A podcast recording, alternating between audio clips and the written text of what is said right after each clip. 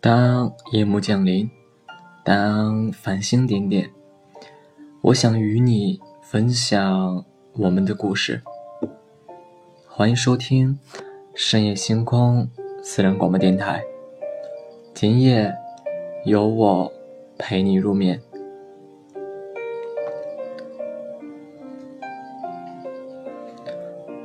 人生是一期一会的事情，就像烟花，所以我总是遇见独一无二的你，你也总是遇见独一无二的我。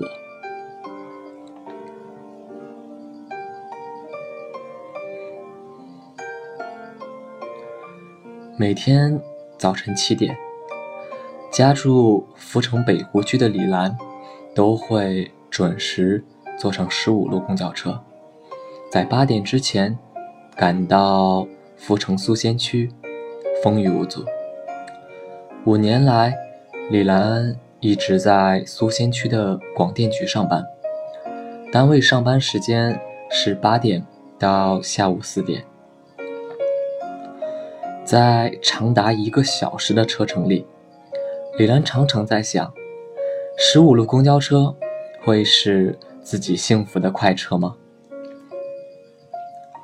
那天早晨，天空突然飘起了鹅毛大雪，也就是因为这场突如其来的大雪，十五路公交车足足晚了半个小时才驶入站台。李兰迫不及待地上了公交，找了个临窗的位置坐下，她喜欢窗外那流动的风景。我可以坐在这里吗？一个身穿小西装，系着蝴蝶结，留着齐耳短发的女孩就站在她身边的空位旁。李兰的心快要跳到喉管里了，脸涨得通红。可以，可以的。女孩轻轻地坐了下来，紧挨着李兰。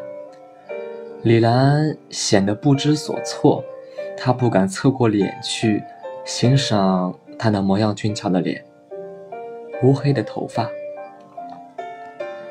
她坐直了身子，双手却不知道放到哪里才对。不知道是公交里的空调温度正好，还是女孩太困了。不久，女孩就眯上了眼，打起盹来。窗外的雪飘着慢悠悠，有些落在了车窗上，迅速地融化成细流，随风而动，变化成各种好看的图案。而此时，李兰已无心再去欣赏那些图案，因为女孩睡着了，她的身子微微倾向了她，头已经靠在了她并不宽阔厚实的臂膀上。她的乌黑短发散发出淡淡的香味，顺着她的鼻息钻进了她的心房。这时候，公交车里播报了到站的播音。李兰打开手机，已经是八点一刻了。这意味着迟到，可她没有下车，也一点都不懊恼，反而继续保持着笔挺的坐姿，一动也不动。他想，此刻这个女孩太需要一个可以依靠的肩膀了。再说，和这个女孩待在一起是多么妙不可言的事情啊。十五路公交车慢慢地驶入了终点站，驾驶员打开了车门，熄了火，转过脸来，看看他们，耸了耸肩，笑了笑。他这才发现，车里只剩下他和他了。相依相偎的样子，酷似一对热恋中的恋人。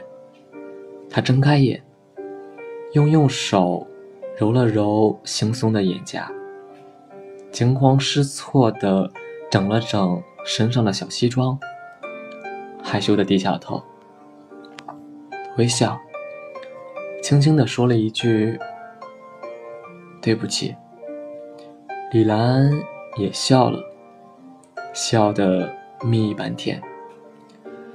从那天起，李兰每天都希望能够遇到那个女孩，但是每天公交车吞进去和吐出来的人流里都没有女孩的身影。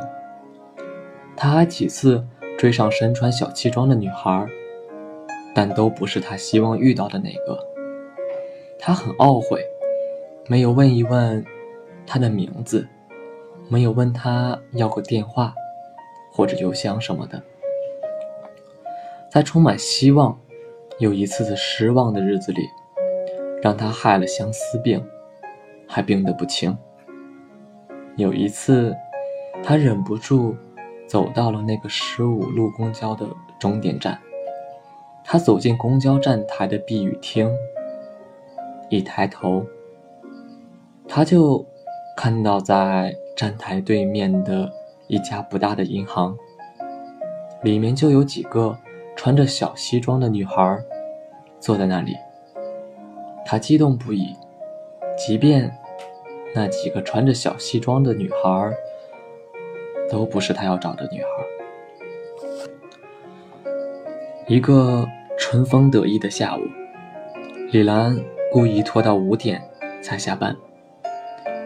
这次十五路公交上，他果然遇到了女孩。她还是穿着小西装，系着蝴蝶结，留着齐耳短发。显然，女孩也看到了他，眼里露出了惊喜。李兰走近了他，说了一句：“我可以坐这里吗？”他害羞的样子回答道：“可以，可以的。”他们又肩挨着肩坐在了一起。这回，李兰不仅知道了他叫梁木，还得到了他的电话。一切像李兰预料的那样，他就在十五路公交站台对面的银行上班，九点上班，下午五点下班。每天他上班下班都比他迟一个小时。要不是那天下雪，公交车晚点的话，他们可能永远都不会相遇。他们聊了很多，聊得很愉快。临别时，女孩说她就住在她家隔壁的小区，相约见个面很方便的。李兰顿时觉得被巨大的幸福包裹住了。在这个不大的城市里，十五路公交车变成了李兰的幸福快车，载着她幸福的爱情穿梭在幸福的人生里。其实，在爱情的幸福快车上，那些擦肩而过的幸福，只要你小心珍藏，然后孜孜不倦地去追寻，也可以化成永恒。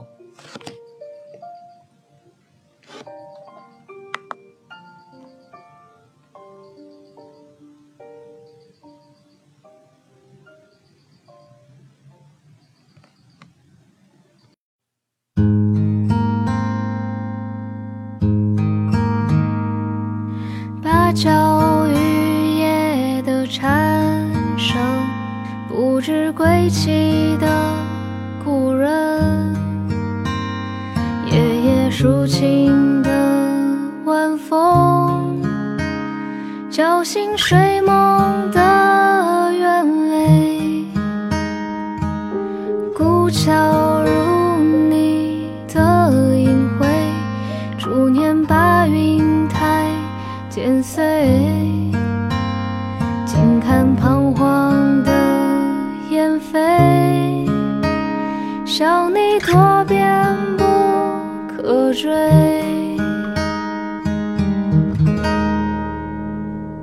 我是那迟迟不肯起航的一江水，以为明日叩门而来，是你铩羽而归。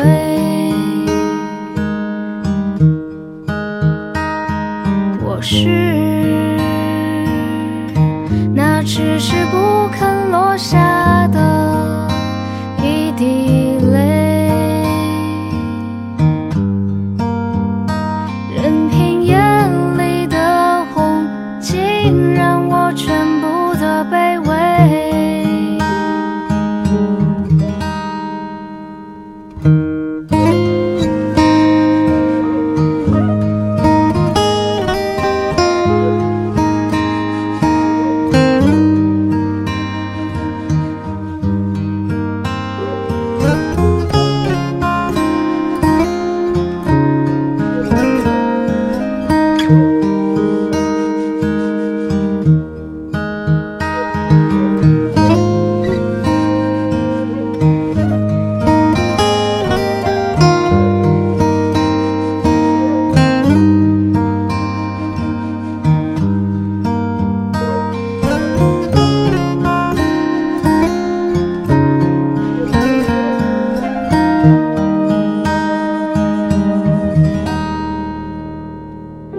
等了几百个天黑，等到红墙变成灰，你化作一个城垒，却是个尽惹是非。我是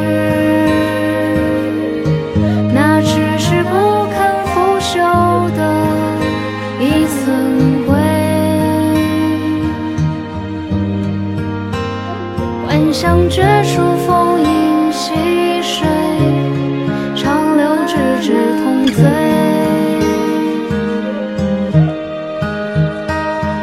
我是那迟迟不肯诀别的一语一杯，爱情此处苍翠，听山海在耳憔悴。